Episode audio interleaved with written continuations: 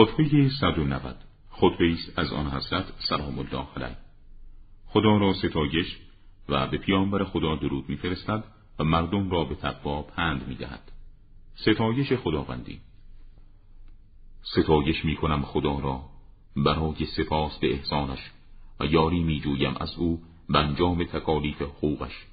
خداوندی که سربازش و لشکرش عزیز و شکوه و بزرگیش با عظمت است. درود بر پیامبر. و شهادت می‌دهم به اینکه محمد صلوات الله علیه بنده و فرستادی اوست. مردم را به اطاعت او دعوت کرد و در راه اعتلاع دین او بر دشمنان او در میدان جهاد پیروز شد. اجتماع تبهکاران بر تکسیب او و کوشش برای خاموش کردن نور او وی را از دعوت و جهاد برنگرداند. پند برای تقوا. به تقوای الهی چنگ بزنید. زیرا برای تقوا تنابی است که دستگیری آن محکم و پناهگاهی که بلندی آن بالاتر از دسترس است. پیشدستی کنید برای استقبال از مرگ و سختی های آن و پیش از آن که پیک عجل بر سر شما تاختن بیاورد آماده شوید. پیش از فرود آمدن آن برای پذیرشش مهیا شوید. زیرا قایت و پایان دنیا قیامت است و برای کسی که بهره از خرد دارد مرگ و رهسپا شدن به قیامت برای پند دادن کفایت می کند و برای نادان مایه عبرت است. پیش از رسیدن به قایت اموری در جریان است. مانند تنگی گورها و شدت ناامیدی و وحشت اشراف بر سرنوشت آینده در مدخل ابدیت و ترسهای موجب فریاد و جزع و در هم پیشیدگی دنده های پهلو و ناشنوایی گوشها و تاریکی گودی گور و حراس از وعده عذاب و اندوه و استحکام قبر با سنگ هایی که در پوشانیدن جسد به کار می رود. پس خدا را در نظر بگیرید بندگان خدا خدا را.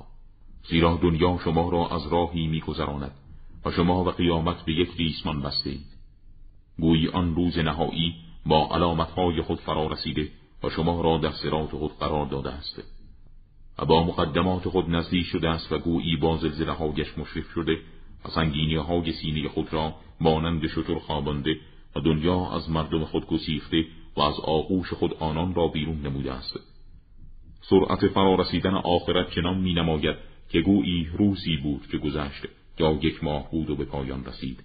تازش کهنه و فردش لاغر شد.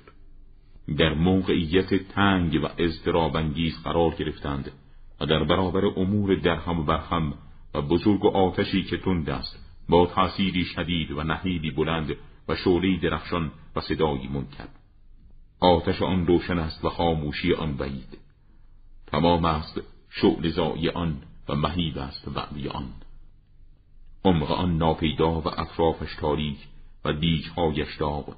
فعالیتهای این آتش فضیحتبار است. و آنان که تقوا ورزیدند گروه گروه رهسپار بهش شدند. در امنیت از عذاب و انقطاع از ملامت. آنان از آتش برکنار شدند و در جایگاه امن و آرامش قرار یافتند و به آن منزلگه ابدی و قرارگاه جاودانی خوشنود گشتند. اینان کسانی بودند که اعمالشان پاکیزه و چشمانشان از ترس خطاها گریان بود. شب تاریخ به جهت بیداری های با خشوع و استغفار در زندگی دنیوی برای آنان روز بود و روزشان به جهت وحشت از ارتکاب زشتی ها و انقطاع از پیشگاه خداوندی شب ظلمانی.